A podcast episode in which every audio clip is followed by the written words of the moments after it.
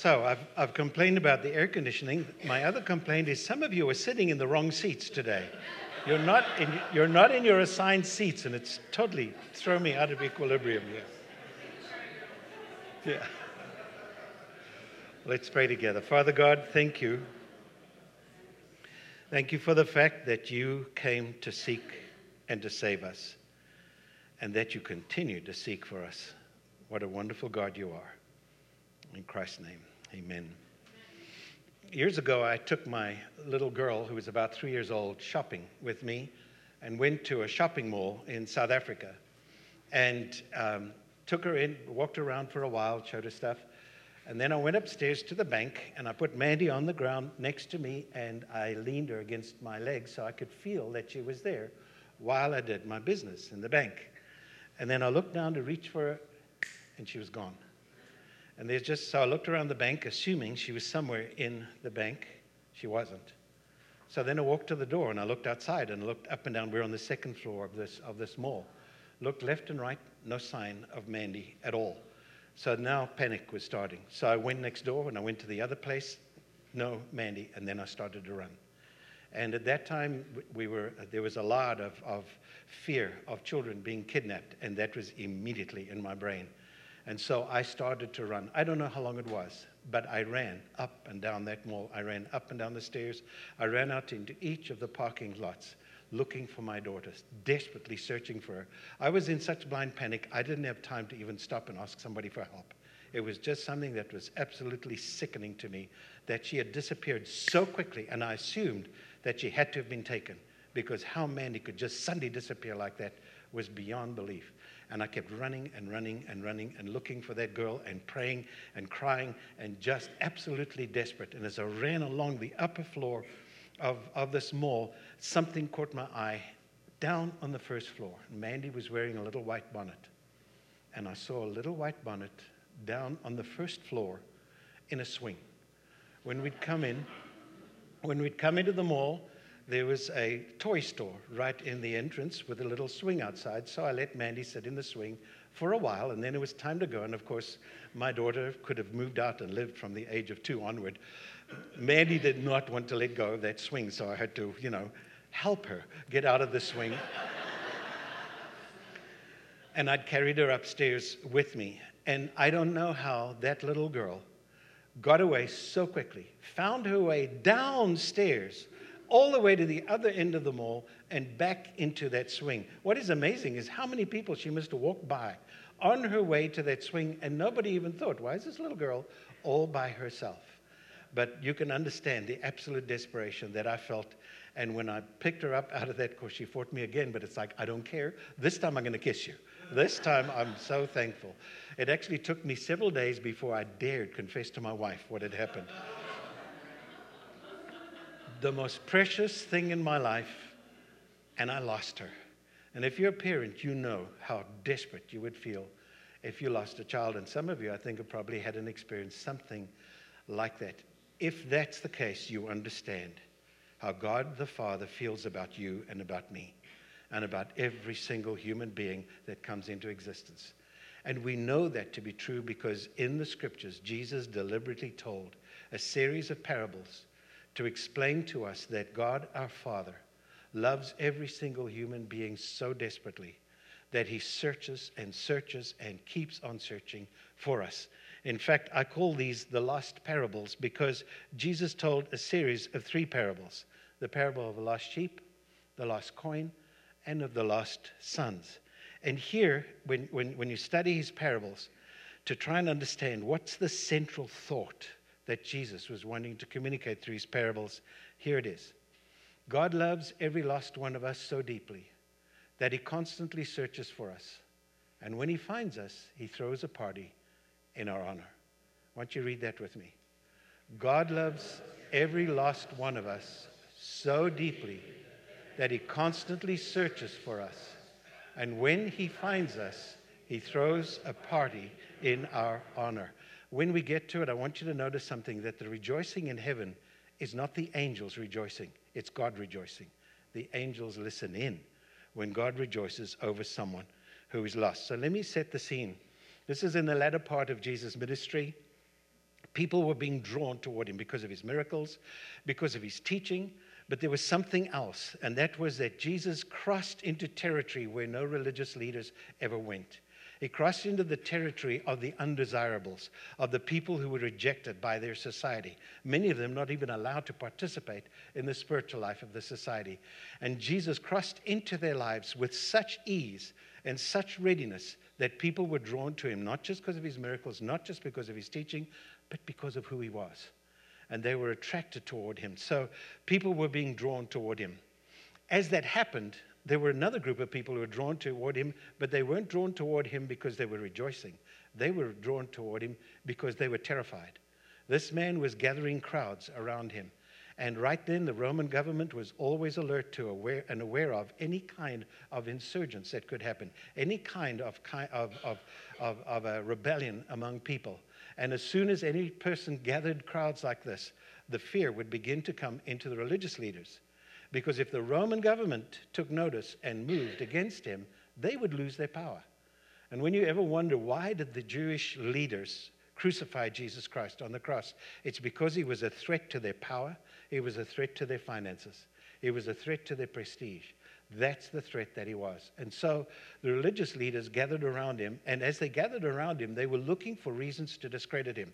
They were trying to find some way that they could accuse him of something wrong so that the Jewish people would turn against him rather than following after him. And so they were watching him really carefully to find out whether they, he would do something that they could attack him over. And what we discover from this setting is that Jesus is a friend to sinners and saints. Now, I put saints in quotes because there are no saints until we believe in Jesus, okay? But there are these leaders who considered themselves, and they were self appointed saints. They believed that they were the most holy people. We read this. Now, the tax collectors and sinners were all gathering around to hear Jesus. In those days, they hated the tax collector more than you can imagine because tax collectors actually were extorters. They, were, they had a franchise from the Roman government to collect taxes on behalf of the Roman government. But the way that they paid their salary was they would tax people more than was required by the Roman government.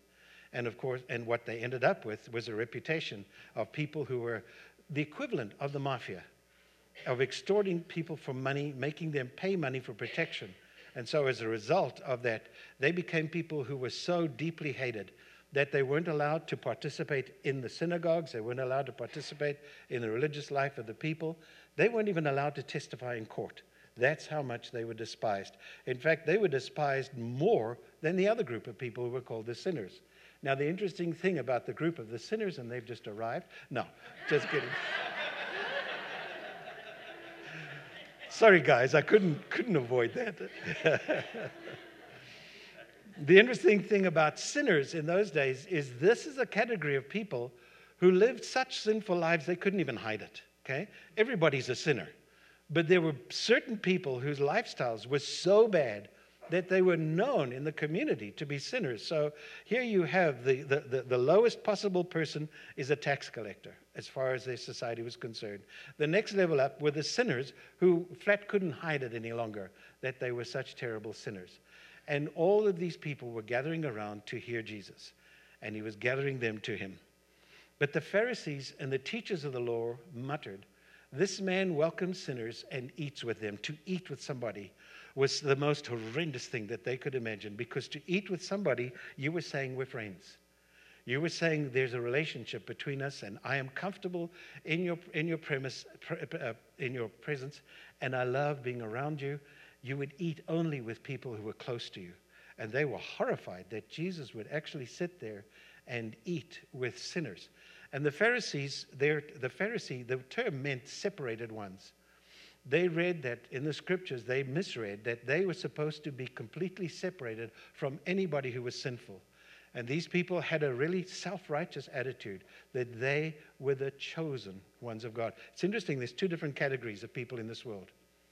One category of people think God could never possibly love me.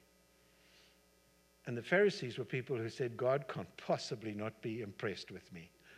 I mean, when God looks at me, he sees, oh my gosh, you're just like me. So the Pharisees had that kind of arrogance. And the teachers of the law, now it's very important that you hang on to that fact.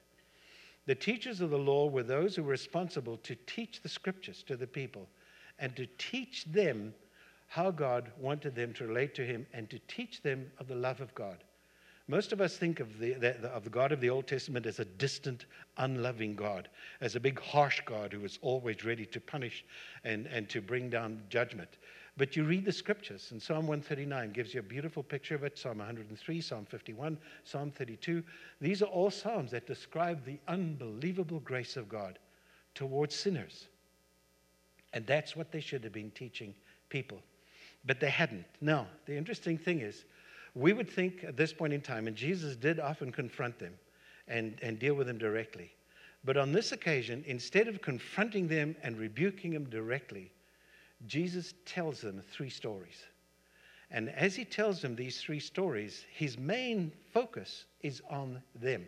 We're not going to get to the third one today, and that is what we call the prodigal son. And you know that story of the man, the man who took all of his inheritance and he left home and he lived a sinful life, eventually totally wrecked. He came home and his father was watching for him to come. And when, the, when he came, the father welcomed him home and threw a party, and the older brother was annoyed. The older brother who had never left home the older brother who was the straight arrow, the older brother who hadn't uh, spent his time. And it's interesting, the older brother knew that he'd been with prostitutes. How did he know that? I think he was jealous. But still, the older brother was really critical of, of the younger brother. And the father invites him to come and to join in the party, and he won't. In fact, it's left hanging. We don't know what choice he made. These three stories, Jesus is actually talking to these people primarily. And he's letting them know God loves sinners, but he also loves saints. And he's giving them another opportunity to respond to God. They got the message, by the way. They were furious afterwards because they realized what he was doing. He was comparing them to the self righteous older brother. But he tells these three stories in order to implant into all of our minds who this God really is. And this is a God who seeks constantly for every single lost one of us and it's a rebuke of the religious leaders. Listen to this. Ezekiel, God spoke through the prophet Ezekiel, and he said, This is what the sovereign Lord says I am against the shepherds and will hold them accountable for my flock. I will remove them from tending the flock so that the shepherds can no longer feed themselves. I will rescue my flock from their mouths, and it will no longer be food for them. He's speaking uh, here in a sense of the religious leaders who were abusing, using the people for their own financial needs. For this is what the sovereign Lord says I myself will search for my sheep and look after them. As a shepherd looks after his scattered flock when he is with them, so I will look after my sheep. I will rescue them from all the places where they were scattered on a day of clouds and darkness. And so Jesus is now going to show them the shift that they, as the religious leaders who should have been shepherding the children of Israel, who should have been caring for God's people, who should have been teaching them about the love of God, he's saying, now that's shifting.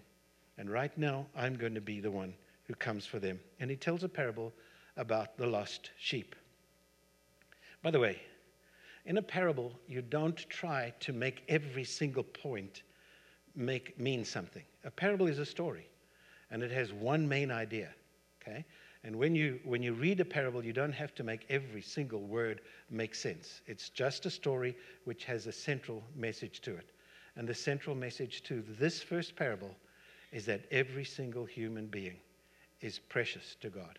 Every single, there's nobody who's insignificant at all. Then Jesus told them this parable, and that's such a gracious thing. He doesn't attack them directly. Raymond would have. Jesus goes, Let me tell you a story. And, and we love stories, don't we? And stories catch, capture you and carry you along, and then all of a sudden the, the meaning goes and gets to you. And that's what happened. Suppose one of you has a hundred sheep and loses one of them. Doesn't he leave the 99 in the open country and go after the lost sheep until he finds it? And right now you're worried about the 99. He leaves them in open country. What kind of an irresponsible shepherd does that? There's only one missing. He's got 99. Just keep the 99 and you leave the rest of them wandering around. See, there's the point.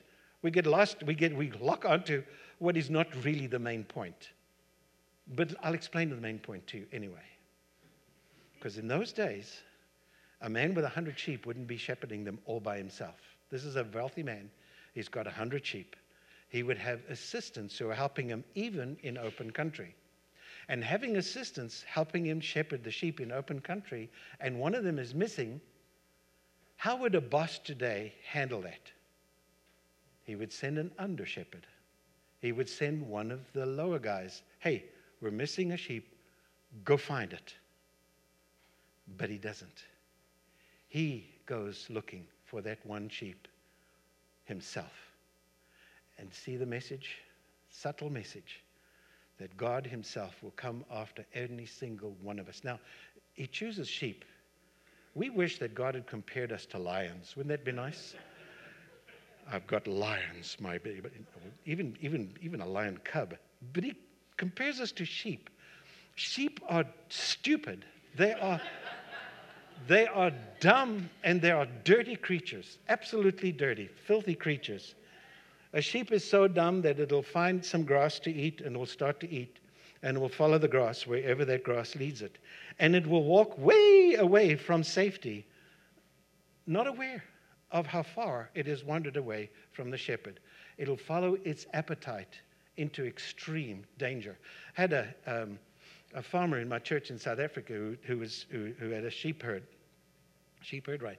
And I, I asked him once, because we were always mowing the lawn, we had five acres of lawn to mow. I mean, it's just nuts.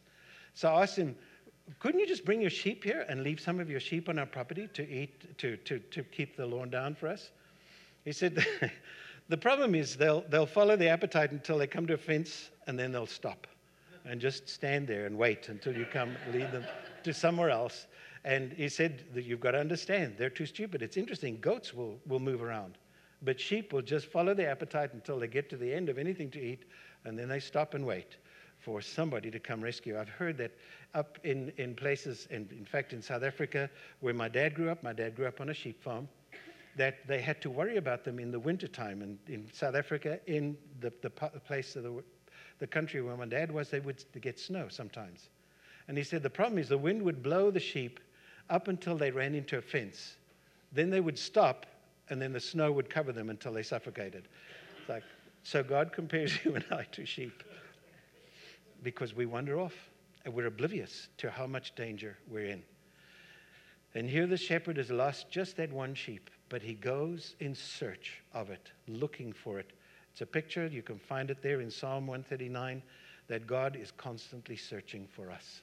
He never, ever gives up. From the moment of your conception till the moment you die, God is always, always searching for us. And he leaves his 99 and he goes in search of the one. And when he finds it, he joyfully puts it on his shoulders. I would kick the darn thing. I'd put a rope around its neck and drag it.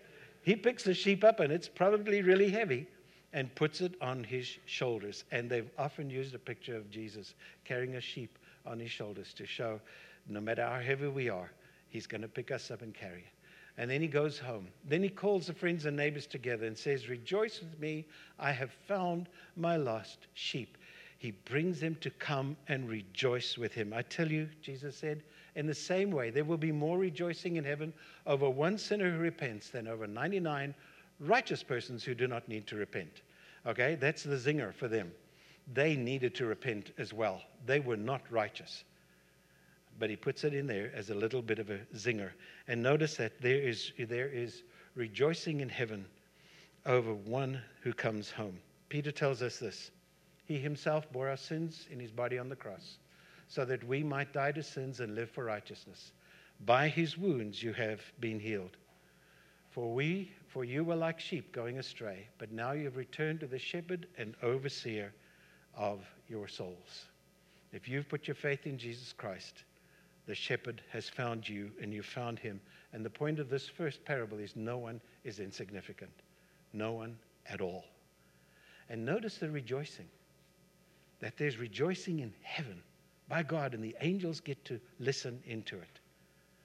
And one of the ways we know that we as a church are picking up the heart of God is we rejoice when we hear stories of people who got saved.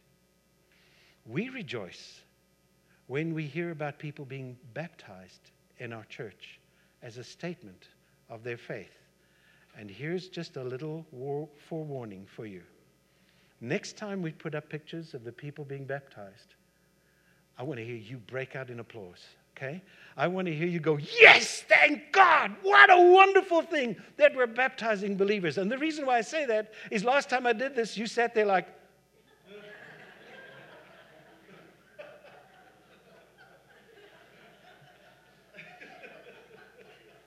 And you know about Raymond's very short temper? that was one occasion when God said to me, Shh.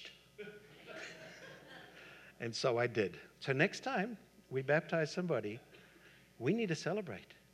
Because if heaven celebrates over one sheep who comes back to God, then we should have that spirit and that heart inside of us. So the first parable tells us that no one is insignificant.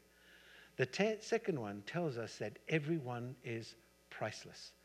Everyone is priceless. I was driving down a dusty road in South Africa once, and there was a man walking alongside the street and a road, and I pulled over because I know I was kicking up this enormous cloud of, du- of, of, dust behind me. So I pulled over and went on the other side so I wouldn't bury him in, in, my, in my dust, but I did.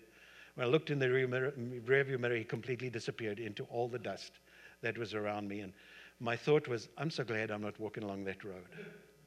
And God said to me, Hey, do you know that that man back there is as precious to me as you are? And it's just one of those. I didn't go back and get him. I should have, because then it'd be a greater story, wouldn't it? If I'd turned back and gotten him, but I didn't. But it did, it did sit with me that God was saying to me, I love that man as much as I love you, even though he's back there in the dust. Everyone is priceless. He tells a story about the lost coin. Well, suppose a woman has 10 silver coins and loses one. Doesn't she light a lamp, sweep the house, and search carefully until she finds it? Now, there's two possible reasons why this coin is important to her. First of all, the silver coin, the drachma, in those days, was what you would be paid for a full day's labor. And so it's extremely valuable just in and of itself. But what often happened in the culture of those days is that women, girls, would save up silver coins so that when they got married, those coins would be put into their headdress. And it was the equivalent of a wedding ring. And so a woman would wear this on her head as part of her veil, and it would make a statement that she is a married woman, and losing it would be the equivalent to losing your engagement ring, losing your wedding ring. And so it's precious to her, it's vital for her life, one way or another. And the houses in those days, you know, we think, oh, well, that's okay, just move the furniture and vacuum and stuff like that. The houses in those days, you only had a source of light coming through the door and maybe a small window. That's how much light you had. The rest of the light, you had to use a lamp in order to see in the house. Plus, they were dirt floors. And so, what they would do is they would put reeds down on the floor. Now, can you imagine losing that tiny silver coin and it goes bing, bing, into the middle of everywhere. So to search for it, she has to clean out the entire house and carefully search to find that one little coin. That's how much God loves every single human being. Every single human being. Do you want to really get a grasp of how important that is? As we approach this next political season, and you're sitting there and a man or a woman stands up and espouses something really stupid. And boy, are they coming up with really stupid stuff. And you sit there, and your natural human response is take them out, take them down, find something wrong with this person so we could. Here's what we should be doing is God loves him. God loves her. Jesus died for him.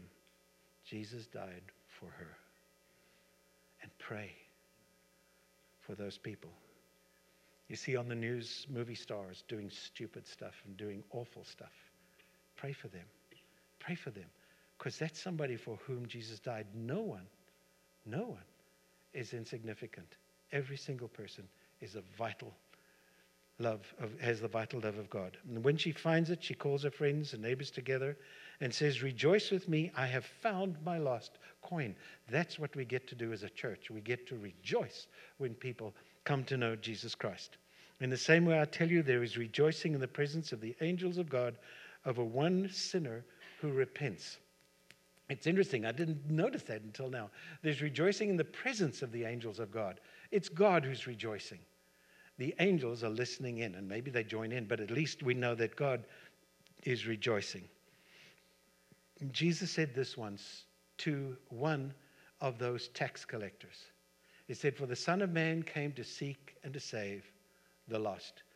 That tax collector's name was Zacchaeus. Do you remember the story about Zacchaeus? Zacchaeus was one of the despised tax collectors. And he was apparently a short man. He couldn't see over the tops of the crowd, so he climbed up in a tree so that he could see Jesus. And when I was in Sunday school, we had a song that said, Jesus looked up at him and said, Zacchaeus, come on down, because I'm coming to your house for tea. And Zacchaeus came down, and Jesus went to his home. Zacchaeus believed in him. Zacchaeus repented and said, I'm going to repay double everything that I've ever taken from others. And Jesus said, This is what happens when somebody lets me in. For the Son of Man came to seek and to save the lost. That's what God did. In crossing that enormous chasm from heaven, Jesus took upon himself humanity. And he came to seek and to save us. No one is insignificant, everyone is priceless. We come to the Lord's table here in just a few moments, and we eat bread and we drink the cup. And what that does is it gives us a tactile reminder of what Jesus Christ did in order to find us. We, because we rebelled against God, have brought God's condemnation upon ourselves. We have condemned ourselves to hell. But because He loves us, God became a man named Jesus. And Jesus, when He was nailed to the cross, took the full responsibility for your sin and mine upon Himself. And He was punished in your place and mine. Then He was buried then he rose from the dead to offer eternal life. And the bread and the wine just help us to remember that his body was broken. He was punished in our place, and his blood was spilt that we might be cleansed. Now, I want to alert you to something else that we're going to be doing more and more often. And it is this we will often tell the gospel, we will often explain who Jesus is and what he did. And when we explain the gospel, you're going to be going, Hey, Raymond, you keep telling this story. And your eyes roll in your head, and here we go again. We're telling the gospel story. That's not what we're going to be doing. I was taught as a baby Christian, wonderful little church, where the pastor said, I'm going to present the gospel often, sometimes every week. And when I present the gospel, it's simple, it's clear. Jesus is God who took the punishment for our sins so that we don't have to go to hell. He was buried, He rose from the dead to give us eternal life. He said it's such a simple message. And I'm going to tell you that story over and over again, and you're not allowed to get bored. Your job is when you hear us present the gospel, is to pray. To pray, God, if there's somebody here today who's never yet understood the gospel. Help them to understand it. And God, if there's somebody here today who has not yet believed in Jesus Christ, may this be the day they believe in Jesus Christ. I was taught that as a baby Christian, and it stuck with me forever. It's just the most amazing thing. As soon as I hear somebody presenting the gospel, it's automatic. I start praying. And, it's like, and I'm thankful that the people in that church, the pastor then, taught me that. Understand that at a time like that, there's only so many ways you can explain the simplicity of the gospel, okay? But when you hear it explained, start to pray. If there's somebody here who doesn't understand it, Lord, help them to understand it today. And Lord God, if they haven't yet accepted Christ as, as their Savior, may they make this the day they believe in Him. And if you haven't, this is your day. That God has brought you here, this may be the day you make that choice to let Jesus Christ come into your life. Why is that? How do I know we're supposed to do that? Because Jesus sent us to seek for the lost. He spoke to his disciples and he says, As the Father has sent me, I am sending you. As the Father sent me to seek and to save the lost, he said to his disciples, I'm sending you. After his resurrection, the disciples gathered around him, and some of them didn't believe. I love the fact Matthew was honest. Some of them, when they saw Jesus, was like, some of them didn't believe. Nobody comes back from the dead. And Matthew reports it because the Bible is honest. That some of them didn't believe. And then Jesus said to them, All authority in heaven and on earth has been given to me. Therefore, go and make disciples of all the nations, baptizing them in the name of the Father, Son, and Holy Spirit, and teaching them to obey everything that I've commanded you, including the command to go and make disciples. And I am with you always. And so, our job is to be used of God in seeking and saving those who are lost. Like Jesus, we must be in continuous search mode as He leads us in populating heaven. That's what God is like. That's what He wants us to be like. Several years ago, we were doing a baptism on Ponto Beach, scheduled for 4 o'clock in the afternoon. And at that time, I was the associate pastor and the pastor of, of our church. His name was Dan Grider. Dan Grider was an evangelist at heart. He still is an incredible evangelist. We scheduled the baptism for 4 o'clock on the beach. It's, you know, it starts to get dark and cold, and we want to do the baptism at 4 o'clock. 4 o'clock, actually, about 3.30, Dan was there. 4 o'clock came, all right, time to do the baptism. Dan's gone. Like, ay. 4.15, Dan is gone. Like, hey, come on, man. We're supposed to be baptizing people. Where is Dan? Dan arrived sometime between 4:15 and 4:30 with a man with him. And he said, I want you to meet this man. I forget his name. Introduced us to this man's name. And he said, I saw him sitting on, a, on the beach, and I went up and started to chat to him, and he has accepted Christ as his Savior. And he's going to be baptized with us. And it was like, oh, Dan was always in search mode. You know, here's Raymond. We've got to get this thing going. Four o'clock, it's time to do this. Raymond didn't even see that man. Dan did. Went over, chatted to him, led him to Christ, and we baptized him right there. That's the Spirit of Jesus that I pray we will all pick up on, that we would all have it inside of us. It's not that hard. I want to suggest something. Just think about friendship, okay? One of the simplest parts of, of being able to be part of what God is doing is just called the friendship connection. And that is cultivate friendships. Just make friends. Maybe family members you need to befriend, but just cultivate friendships. And cultivate friendships and don't be in a panic to lead them to, to Christ. Whatever you do, just cultivate a friendship and let time take its course, okay? Because very seldom do we ever get to lead someone to faith in Christ the minute we meet them. You want to, first of all, establish a relationship with them and then pray and wait until God's, God's timing with that. And listen to their story. Christians are so bad at this. We always want to tell our story.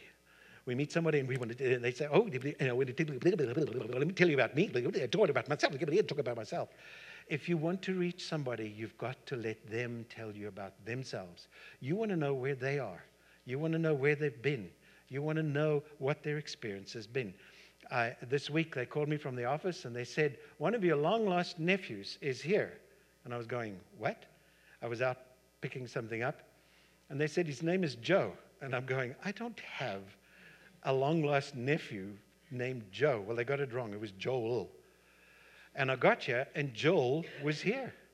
My long lost nephew. Hadn't seen him the last time I saw him was 20 years ago, and the time before that was 40 years ago. And here is Joel. And thankfully, I'd just written that. Listen to their story. And so Joel and I sat down. What a wonderful guy he is. He's just amazing. And he just lives in LA now. And hopefully, he's going to come down and hang out with us a lot. And just listening to his story, I could tell, now's not the time to find out where he is spiritually because he and his father had a massive falling out over this issue. And so it was a matter of just wait. Don't push it right now. Hopefully, he'll be back. We can talk about it more later on. But he needs to know that I've heard him and that I'm not condemning him for the fact that, as far as I know, he doesn't believe in Jesus right now. It's okay. Friendship, life, family will come through. And then patiently prepare for the next steps. Be ready to take the next steps with the person. What could those next steps look like? First of all, tell them your testimony. Tell them that you believe in Jesus. It's the most amazing thing because you're just telling them, I believe in Jesus. Jesus said, You are the light of the world. Let your light shine before men that they may see your good deeds and praise God in heaven. Let your light shine. And the way you let your light shine is just simply tell them, I believe in Jesus. Here's how it happened. Here's why I believe in Jesus. they could argue all kinds of things, and people will do. Okay? People will say, I can't believe that a man was swallowed by a fish, by a whale. How? That's stupid. They don't have to believe that for crying out loud.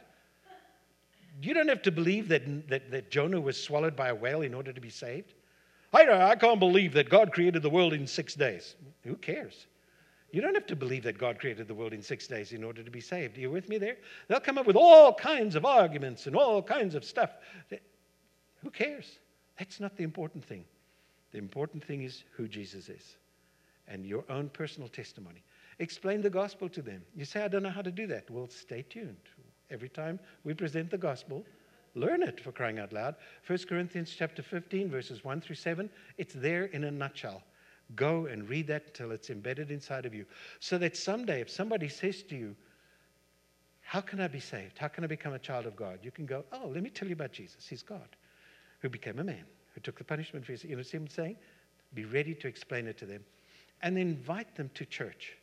Because often one of the key things for people to come into God's kingdom is to be around God's people.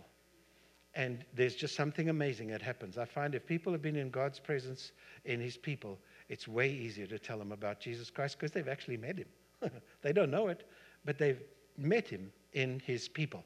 So, to make it a little bit easier for you to invite people to church, we now are offering two services one at 10 a.m. in the morning and one at 5 p.m. in the afternoon. And if you look at our sign, the sign outside now says 10 and 5 o'clock. The 10 a.m., we're designing it to be a family service so that people of all ages can gather here, and we want to make sure that as more and more possible, on Sunday mornings, we welcome people into a family worship service that's designed for a broad switch of our, of our uh, of ages and stuff like that. So Sunday morning as a family service. 5 p.m. is designed for the next generation. In fact, Tony's going to have a new title from now on. He's the next generation pastor, not just assistant pastor. He's the next, or what was your other, anyway, whatever it was before.